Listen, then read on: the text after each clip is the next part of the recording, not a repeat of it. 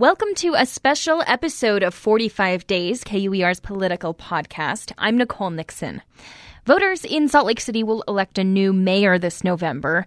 The seat is open following current Mayor Jackie Biskupski's decision not to seek reelection. We know a couple things already about who will lead the capital city next. One shall be a Democrat, and two shall be a woman. Over the next four years, she'll also have the chance to lead the city on big issues like air quality, homelessness, and the inland port. Earlier this week, I sat down with the two candidates over two consecutive evenings at the Business Incubator, Church and State in downtown Salt Lake City, in front of a live audience. Now we're sharing highlights from those two conversations. First, we'll hear from Salt Lake City Councilwoman Erin Mendenhall. She's served on the City Council for six years and represents Liberty Wells, Ballpark, and the 9th and 9th neighborhoods. She also co founded the clean air advocacy group Breathe Utah. I started by asking Mendenhall a question we ask a lot around here Are you from Salt Lake? I say I am. I moved to Salt Lake Valley as a seven year old girl. Uh, I ended up moving to Ninth and Ninth two days after I graduated from high school, and I've lived in basically a one mile radius around the Ninth and Ninth neighborhood for the last 22 or so years. So, what made you get started in local politics? I grew up with a mom who calls herself a hippie and a father who passed away when I was a young teenager. And so I think in a lot of ways I grew up fast, but I also grew up feeling like um, I could protest, I could attend rallies, and I could have my voice heard. I was a young 20 year old learning about how very deeply environmental policy ends up impacting our lives. And uh, it piqued my interest, especially when my first child was born. And air quality had never impacted me, it had never mattered so much to me as when I finally had that baby in my arms. And at that point, I no longer felt like showing up to protest was getting my voice far enough for the impact I wanted to make on changing the reality that we live and breathe in here as Utahns, particularly in Salt Lake. So that's one of your priorities. Um, it has been on the city council. You say it will be as mayor. What can the city do to make a noticeable difference on this issue, particularly as the state and as the city continue to grow? Let's zoom out from air quality for a moment to the climate change level and talk about our franchise agreement with Rocky Mountain Power. And back in the Becker administration, he started to renegotiate what ended up being the most progressive um, franchise agreement with a power company anywhere in the country. Five year agreement where you agree to help us meet our appropriately aggressive climate change goals of carbon reduction. And that goal at this point is a 2030 goal for carbon neutrality. We know, though, now that CO2 emissions have surpassed what our expectations were back when that 2030 goal was set. We know we need renewable energy much faster. We need to reduce those carbon emissions faster. So that contract is up in 2020. We begin that negotiation next year, and our next mayor begins to talk with Rocky Mountain Power about how are we going to get that power here faster, and we need it here really by 2023. So that's at the macro level for Utah because those coal fired power plants are not in our Salt Lake Valley, and frankly, those emissions aren't blowing into into this valley. So when we zoom down to air quality at the local level, there's a lot we can do. One of those things is, you know, Nicole, uh, vehicles are the number one source of emissions for the time being. In the coming five or six years, they anticipate buildings will surpass vehicle emissions. But for the meantime, you know, we're doubling our population along the Wasatch Front in the coming decades. We're doubling the amount of vehicles basically on the road, and we must make it easier for people to come in and out and live within Salt Lake City without getting in a single occupant vehicle. We have to make it easier and we have to make it cheaper. There's a lot of other things from switching out our dirty snowblowers and lawnmowers, the way the state has. It's an incredibly popular program for relatively little money. I want to see Salt Lake City repeat that carrot program, as they call it, at the state level. Yeah, I noticed that you have a few goals in this area, like expanding bus routes and expanding the Hive Pass discounted UTA passes to businesses and employees in Salt Lake City. I was just wondering why not push for free public transit in Salt Lake City the way that a couple other candidates did in the primary? we need to be strategic about our investments. And I think we do get to a free transit system. Absolutely, we do. But for us to uh, pay for that now to UTA for all 200,000 plus of our residents when really fewer than 100,000 people in Salt Lake City can use transit easily. We're subsidizing something that most of us can't use. So I think it's about turning those levers together as we crank up usability of our system. So we get to the free transit, but I'm also, I've been on the city council for six years. We oversee the budget of the city. I know how tight the money is. And for us to make those kind of investments without it being usable, I think is frankly too soon. Um, so I want to go now to the inland port. Um, you have had a key role in getting that where it is now. Um, but because of your involvement, I think there might be a little bit of this perception out there that you support the inland port or that you're helping the state move that along. Maybe that came after the city council finalized this $28 million tax break for a developer out there. Can you go back, one, and explain what happened there? And two, what are your plans for the inland port if you are elected? Salt Lake City has never been asked the question do you want an inland port? That's never been an opportunity for us to discuss either as a council or a community or a mayor. The state said to Salt Lake City, if you don't go play ball, as the city is supposed to and working with property owners, we're going to do it for you. And so at that time, uh, Mayor Biskupski, I think, made a really wise choice, actually, which was to keep the state out of the conversation and work with the property owners to develop a master plan for that area north of I 80, and then ultimately to execute a development agreement, which is a legal contract between property owners and the city to say, as long as you develop according to this plan that we agreed upon, we uh, can set up a process where you can receive tax reimbursement. So it's not a tax break outright, it's a reimbursement for them developing things like streets, street lighting, public utilities. She executed that final contract right at the beginning of the 2018 legislative session with, I think, eyes wide open that if we don't do this, we knew legislation was coming. Well, sure enough, she signs that contract in January. Come March of that same legislative session, they pass the biggest abomination the state has ever passed against any city. And that took 100% of our future tax revenue and an ability to override our land use decisions for a quarter of our city. Well, the short story is they tried to negotiate. Uh, she became frustrated with the negotiation and walked away from it. And the state at that point said, It's in law. If you don't want to come and negotiate with us, we're going to roll ahead. They didn't need us.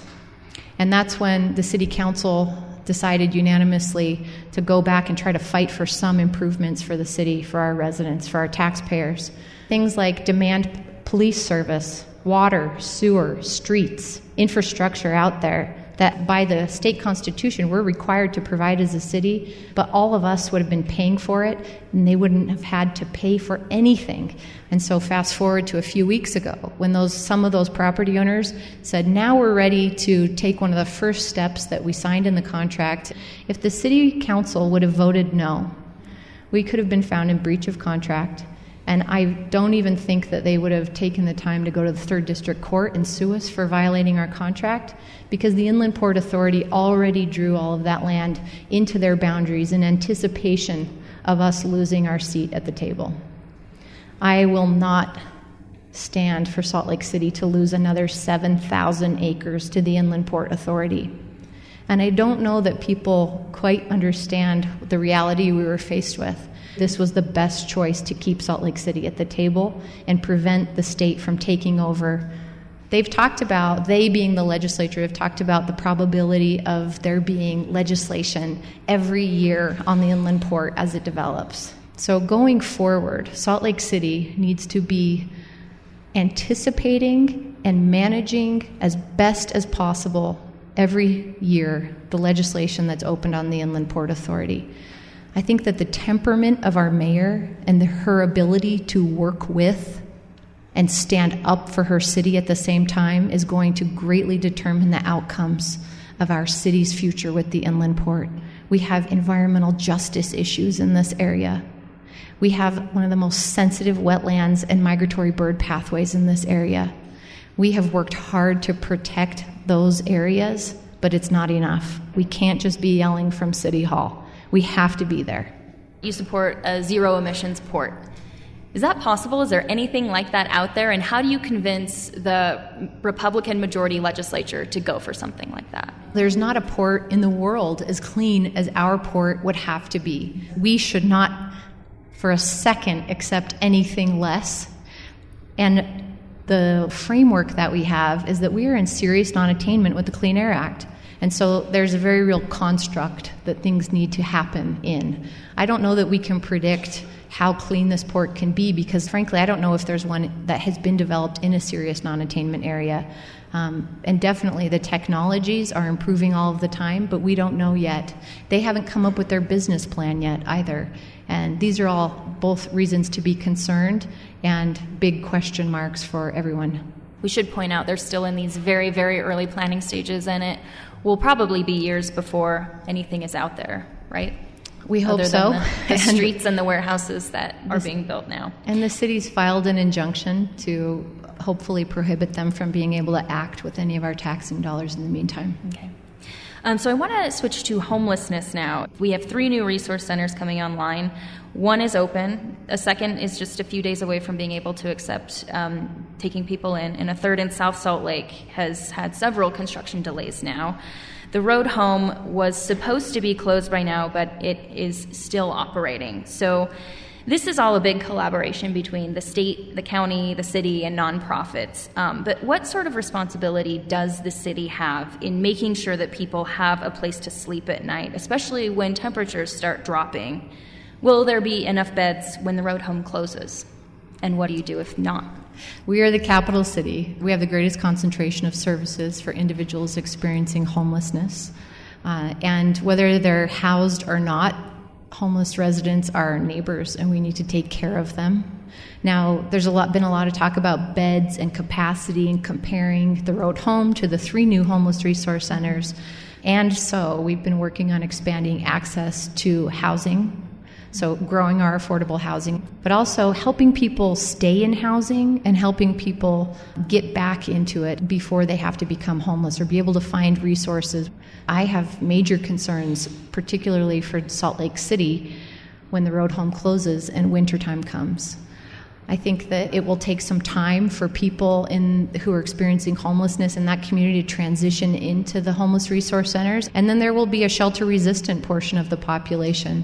We're looking at single room occupancy houses. So that's one of the ways that we can perhaps address that shelter resistant population. I'll mention one other thing that I think is the city's opportunity and responsibility when it comes to helping on this issue. That is to be the catalyst to bring together all of those big players in Salt Lake City realm who really can have an impact because it affects their values. So I'm talking, yes, about the state, I'm talking about the county, but I'm talking about the business community, I'm talking about the universities. It is hard on our economy. It's hard to attract people to work here, to invest here, when they're having to step over so many people just to walk down the street. From a humanitarian perspective, the economy, so I don't want to see us get these three homeless resource centers open, the road home closed, and slap our hands and say, Great job, we're done. There is absolutely uh, more work that needs to be done, and we need to be planning for that bridge of how to get there. We have a couple audience questions on this topic. So, one person wants to know as homeless populations scatter, crime is increasing in new areas, how would you balance maintaining safe communities with providing support to individuals? Uh, we have worked to bring back the bike squad. That was something that we had in Salt Lake City until the recession. It was cut uh, for financial reasons, and I brought it back about four years ago. That's been made a, a better police presence of proactive policing and eyes on the street, and yet here we still are. And so we listened to the community, and they said, We want a pilot park ranger program. We want you to have more of a presence in these big public spaces so that it feels safe. And just this year, in June, the City Council and the Mayor administration, we put together a pilot park ranger program. We can't lose our parks to a feeling of unsafety and criminal activity. I think the answers come from hearing what the community councils and the neighbors and the local businesses who are living this. That's really where my passion has been over the last six years of working as a councilwoman, listening to the community and then figuring out how to make it happen at the city level. Another listener asked what will be your litmus test for whether the new Homeless Resource Center model is meeting the needs of our city? If you determine that there aren't enough beds in this new model, what will be your plan going forward? That is a wonderful question that the Shelter the Homeless Board and the Department of Workforce Service are trying to come up with some measures. I should say I'm optimistic that they're coming up with a plan, but I don't want to wait for the litmus test to be that people are freezing and dying on our streets. We need a plan far before that. And in the meantime, if those homeless resource centers are full and people want to access services and are unable to, then we need to be having this conversation with the state and the county about where is the next homeless resource center. It's not going to be in Salt Lake City, it's probably not going to be in South Salt Lake, but this is a statewide issue, and the state needs to be leading this conversation. If there are people wanting services and they cannot access it because the shelters are full, then we need another shelter. That is a real obvious reality that we will be able to measure. So, where we go from there, we'll be needing to work with our service providers, our county, and our state partners. Um, the state is growing at a very rapid rate. How do you plan to balance growth and a need for housing, especially affordable housing, with the city's residential areas? Part of what makes us so unique on the national level, as a capital city especially, is our many intact historic neighborhoods. They are very integral and part of the characteristic of this city. And yes, they are threatened with growth. When we look at areas like Sugar House in particular, I think it's important to recognize that we saw this growth coming decades ago. And Salt Lake City, as the redevelopment agency, as we do often, went to the community and said, We're growing. How we grow matters to us. Would we rather grow along 11th East, 9th East, 6th East, and let apartment buildings replace homes that are there today and spread that density out? Or would we rather concentrate that density and create what has come to be a second downtown today? And it was a deliberate decision those decades ago to concentrate that growth and preserve our neighborhoods in a more significant way. So, fast forward 30 years into the future, Sugar House is tall, it is dense, it is still growing taller, and yet there are, for the most part, quite intact neighborhoods right next door to it. And I think as we grow into the future, we have to continue having these conversations with the neighborhoods and the communities. What do we want to grow like? Growth is not changing, and the majority of that growth is our own kids. And each and every project area is different. It should be, but it's about having those conversations at the neighborhood level and making those decisions together. What are your plans to utilize or revitalize the West Side? Salt Lake City developed a West Side Master Plan just a few years ago when I was on the council, and we have begun to implement the West Side Master Plan. But even still, today, it's really hard to get a cup of coffee on the West Side. It's hard to find daycare, you can't really meet me for a breakfast burrito over at 9th and 9th West.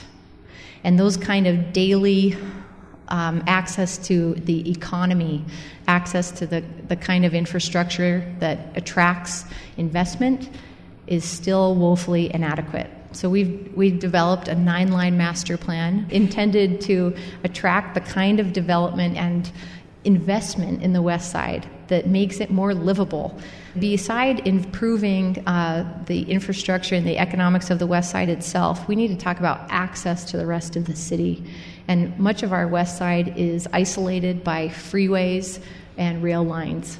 Our transit system is another way that we can improve livability on the west side of our city.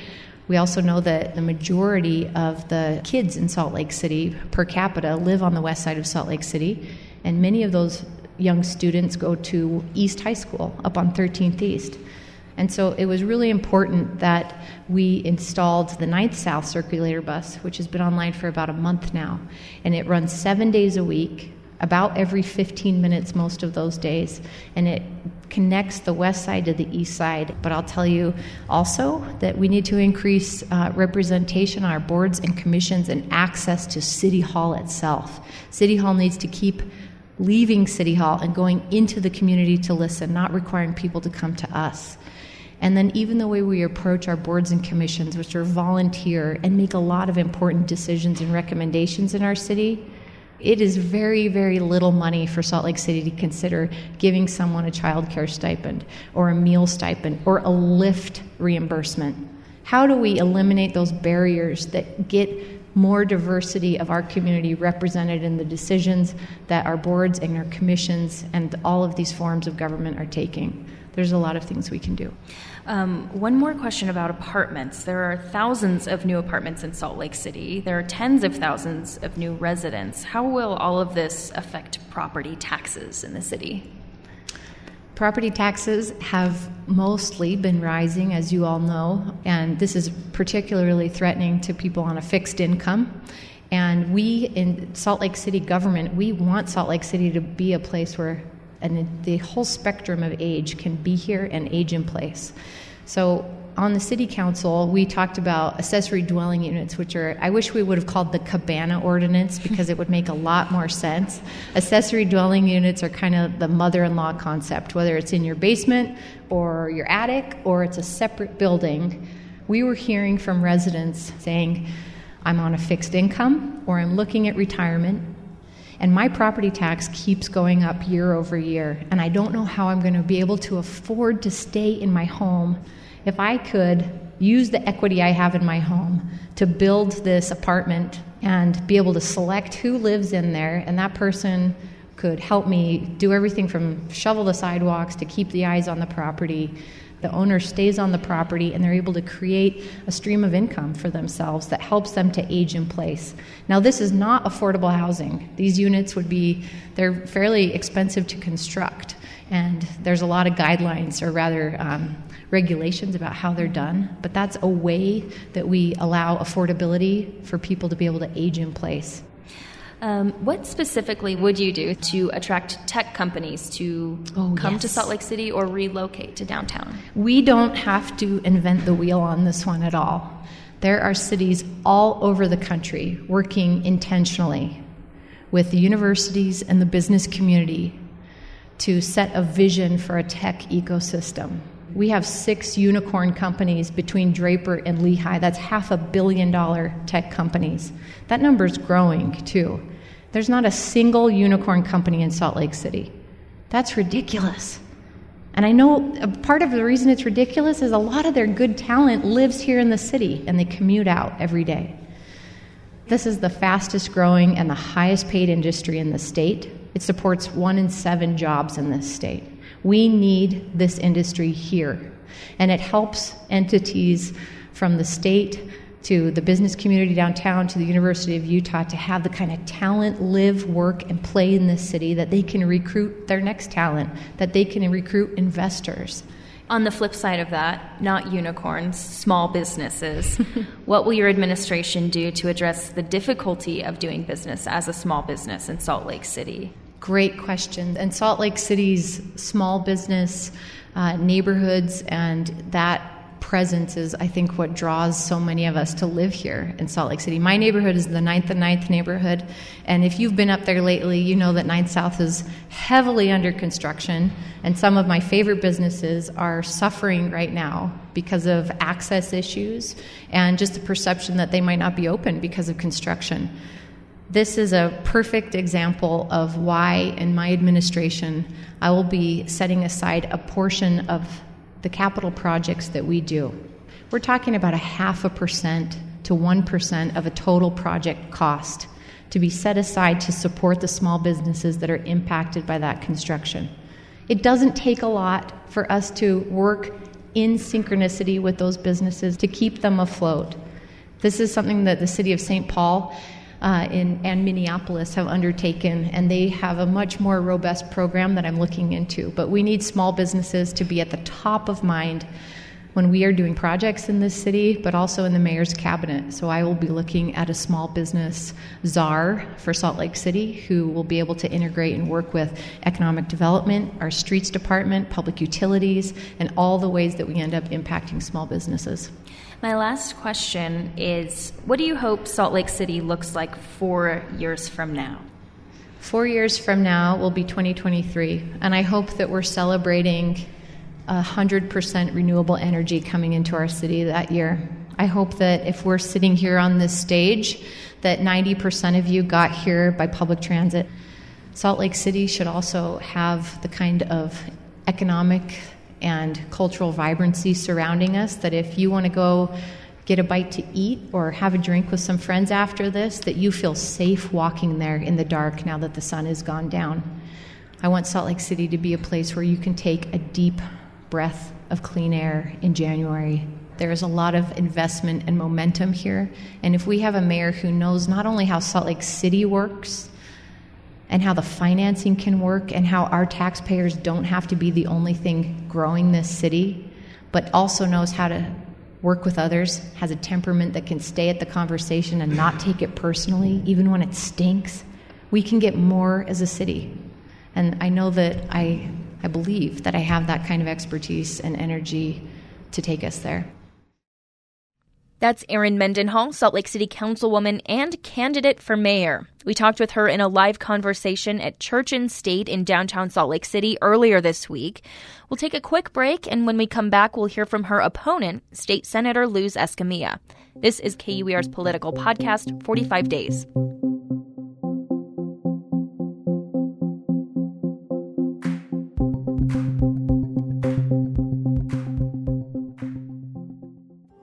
Hey there, I'm Lee Hale, the host of KUER's new podcast, Preach. We dive into the messy reality of faith. Faith is like riding a river. It flows. My beliefs don't make any sense to me. Sex and God, those are like huge things to be thinking about. So, whether you're someone who prays a lot, or never prays, or only prays when there's turbulence on the airplane, this podcast is for you. Find Preach wherever you listen to podcasts or at preachpod.org. Welcome back to our special episode of 45 Days, KUER's political podcast. I'm Nicole Nixon. We just heard from City Councilwoman Erin Mendenhall about her vision for the city. Next, we'll hear from her opponent, State Senator Luz Escamilla. Escamilla has spent more than a decade representing portions of West Side Salt Lake City and West Valley City in the state legislature. And like Mendenhall, Escamilla is a transplant to Salt Lake City.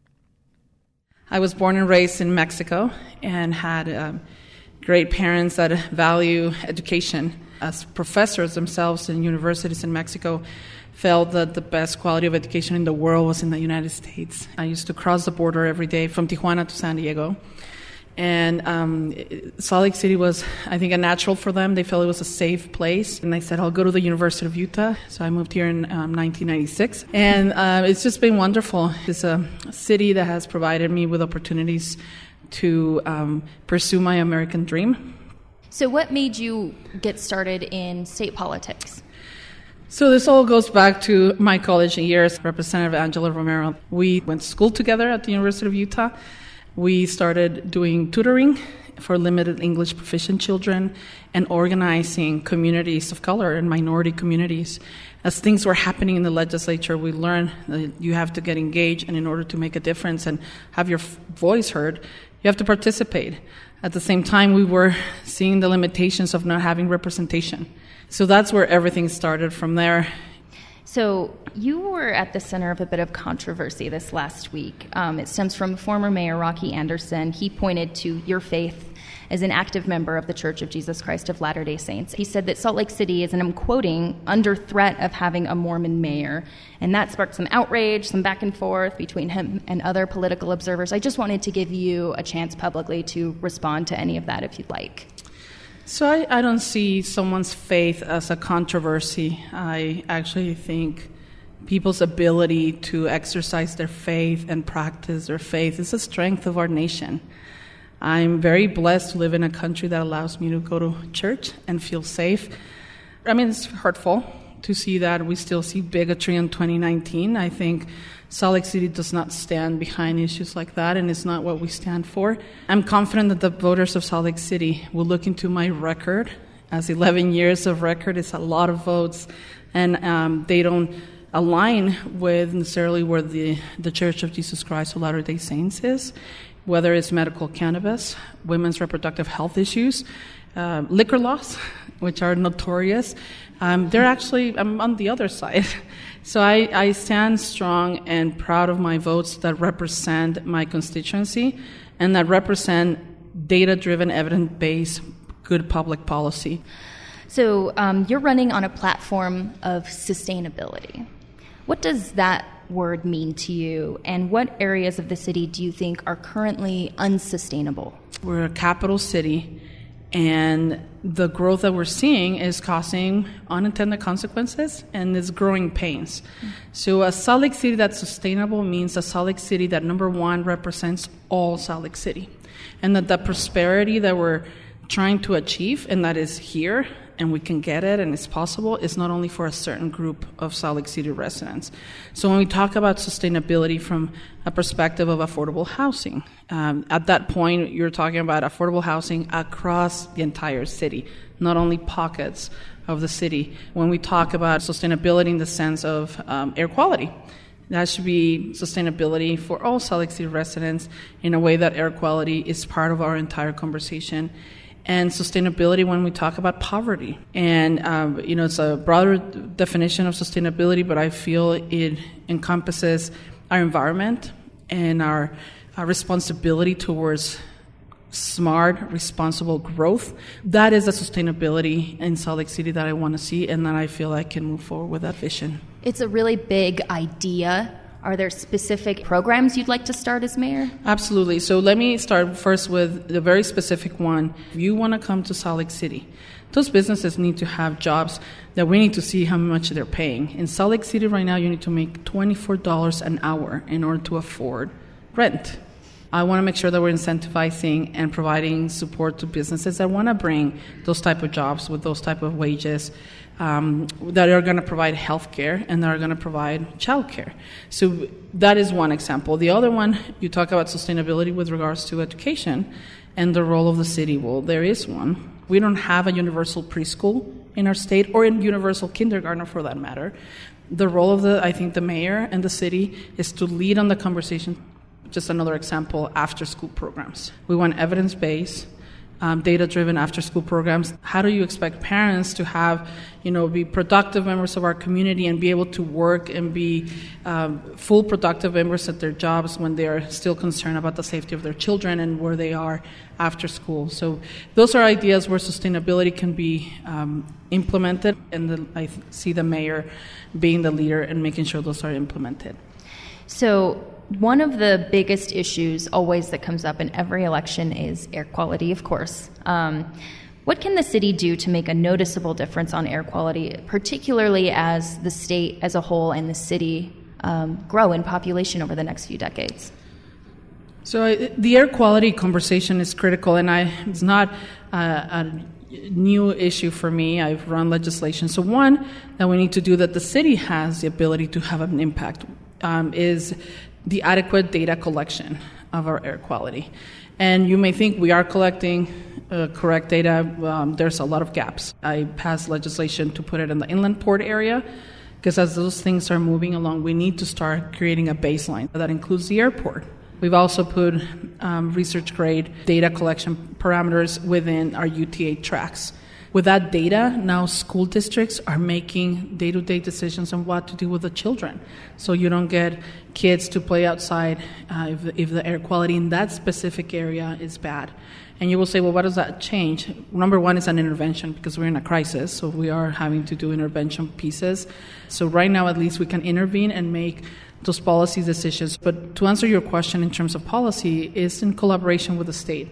And the state needs to see how important it is to have a successful, um, great capital city. And I don't think we have that buy in yet. I think that's where I can go and, and work with my colleagues that I have a, already record working with them and passing legislation and get it things done. Air quality will be one that needs to be tackled right away.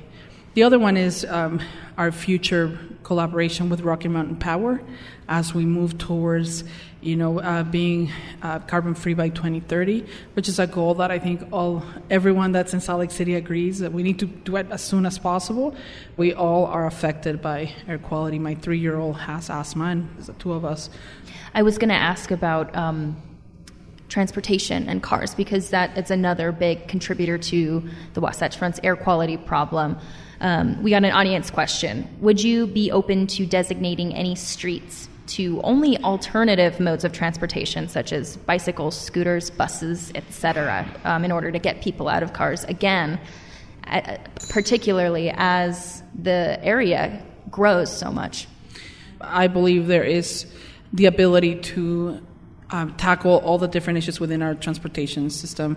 One is active transportation, and how do we promote more people get off cars that are creating about 38% of our emissions right now. You know, the city had a master transit plan, and I think that plan makes sense, and they just started implementation this August.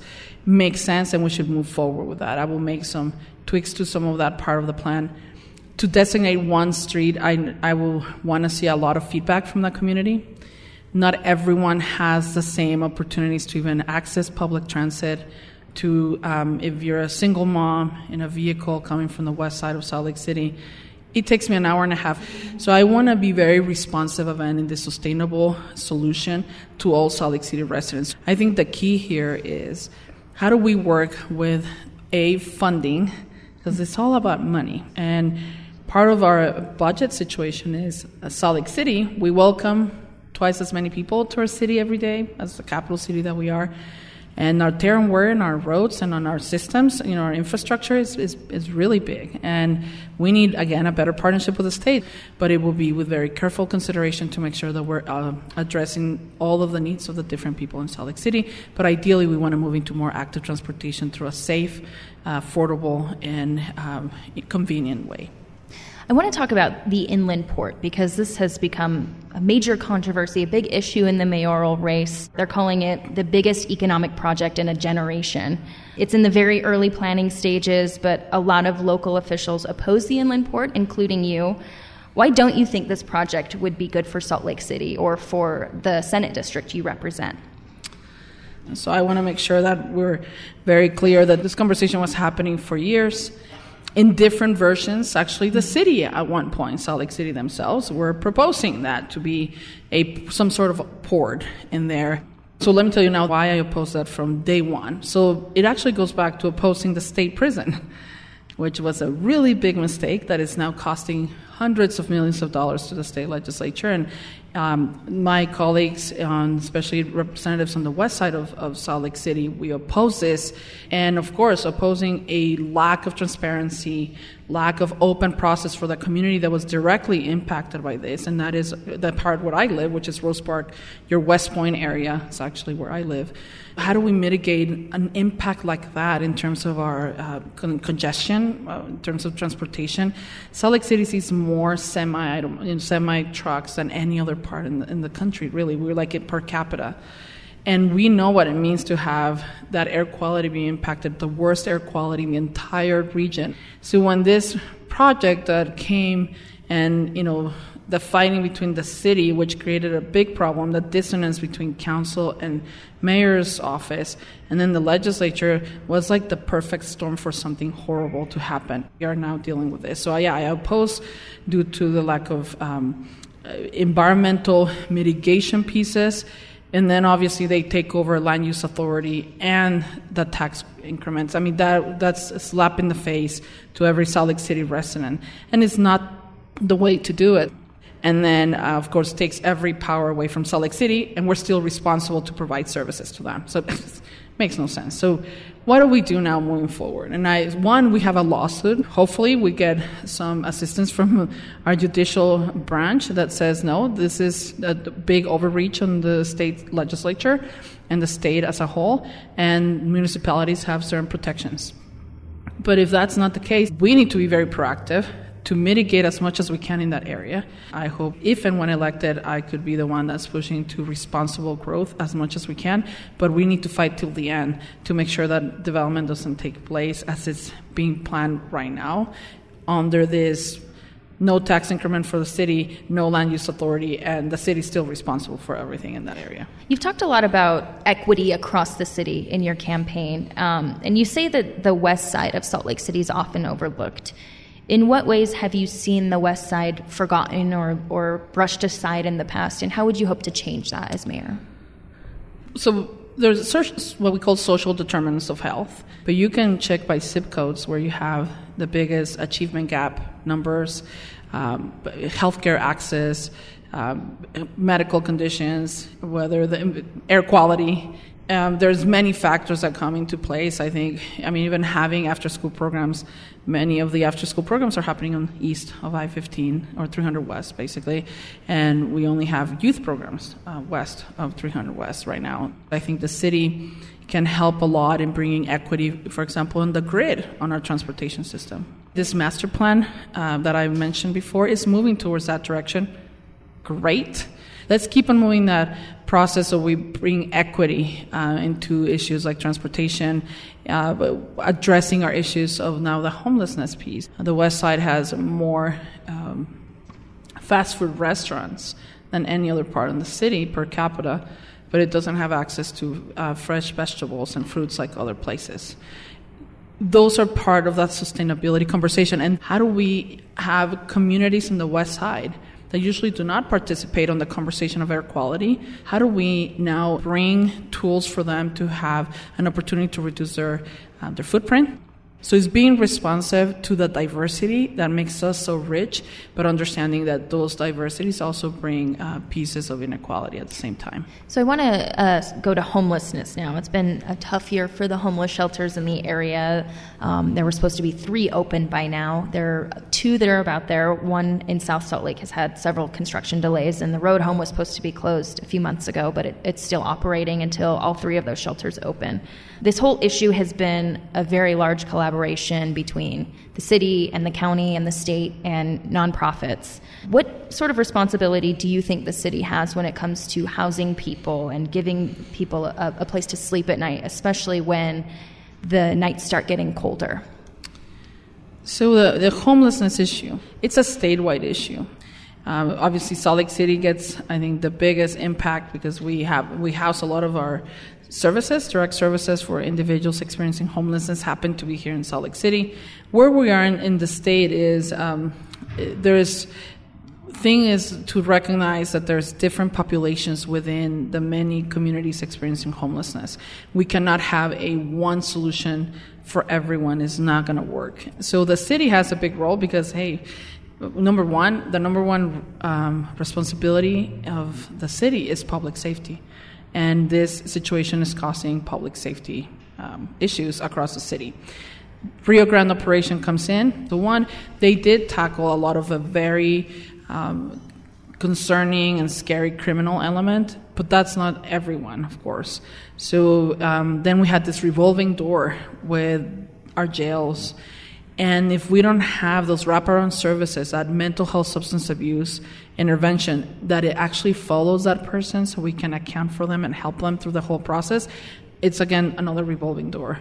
So what I've been talking about is this we need to strengthen that collaboration between the state and the county and the city. One thing we need to understand one, we just ranked 51 out of 51 in the nation, so 50 states plus the District of Columbia, the worst when it comes to mental health for adults that gap is going to hurt us. So I think the city has the following role. One is to uh, follow and have those wraparound services through very strong case management for people that have suffered from chronic homelessness. So I think there needs to be a balance between some of the enforcement that we have, give the tools to law enforcement so they can do some of the enforcement that they don't have right now. It's finding that balance, but I think we can do it if you have the right leader coordinating with the state, with the county, and I feel with my relationships both with the state legislature and county, we can certainly do that. We had a listener question on this topic. This comes from Amy. What will be your litmus test for whether the new homeless resource center model is meeting the needs of our city? And if you determine that there aren't enough beds in this new model, what would be your plan going forward? So, right now, as we start a winter pretty soon here, there's not enough beds. I believe that um, smaller sites is actually the right approach. And I think data shows that. But we're not ready because we haven't transitioned to the full service component. So those sites are supposed to be moving people faster out of the emergency shelters support system. The idea is that you put them in transitional housing and temporary housing, whether that is single unit occupancies or some apartments. I mean, we're supposed to move them faster, but without, we haven't started that process. So we need some emergency shelter for the winter.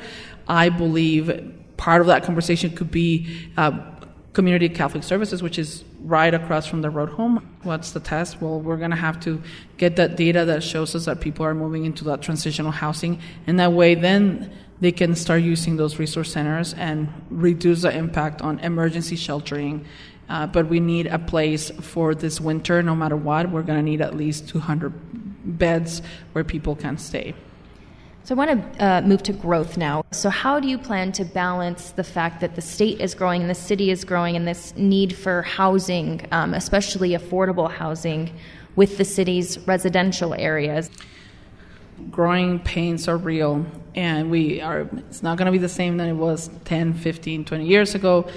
You think about building places and growth it's mostly going to be, you know, a lot of it will be on the west just because that's where more space is. I also want to be very respectful of the communities that have their own sense of community and their own sense of uh, pieces in, in their area that want, they want to maintain. But we need to be able to offer solutions across the city. But it has to be that there's enough open process for conversation and the community feels they're being heard I want to empower communities by taking City Hall to neighborhoods. We have meetings where we can provide childcare so parents can participate. I want a City Hall that is more. Um, you know, constituency oriented. I believe the city should be in the business of providing great customer service to constituents and Salt Lake City residents. There's an audience question What is the most realistic and effective way to keep housing prices affordable in Salt Lake City? so we're having the conversation about affordability in housing is there's complexities to that. The market is driving our economy is driving and the market drives a lot of these prices. But there are pieces that i think the city can do or people can do to uh, bring pieces of intervention. So one those developers that want to develop in Salt Lake City, they want to get part of our incentives, if they want to get our support and be team uh, players with us, that they have to have an X percentage of affordable housing in their units, and they have to be included in all their units. We need to also think about families. So affordability in terms of what is my units that are available and is, is there enough diversity of units for all the things that we want to bring to Salt Lake City but also we want to start talking about wages we need to start addressing also what type of jobs we have in our city. And I think the city can lead in some of those and put their money where their mouth is and walk the talk. Matt in the audience asked, How will you attract tech companies to relocate and stay downtown? Silicon Slopes needs to be in Salt Lake City. Nothing against the good point of the mountain and Lehi, and, um, but it belongs here, and we need to do better to attract uh, tech companies. Our values, I think, match many of these tech companies. Part of it is how friendly the city is to businesses. Our incentives also are, are critical. Um, there is space to do things in, in Salt Lake City. I mean, we, there's conversation of creating an innovation technology district uh, southwest of the, of the city.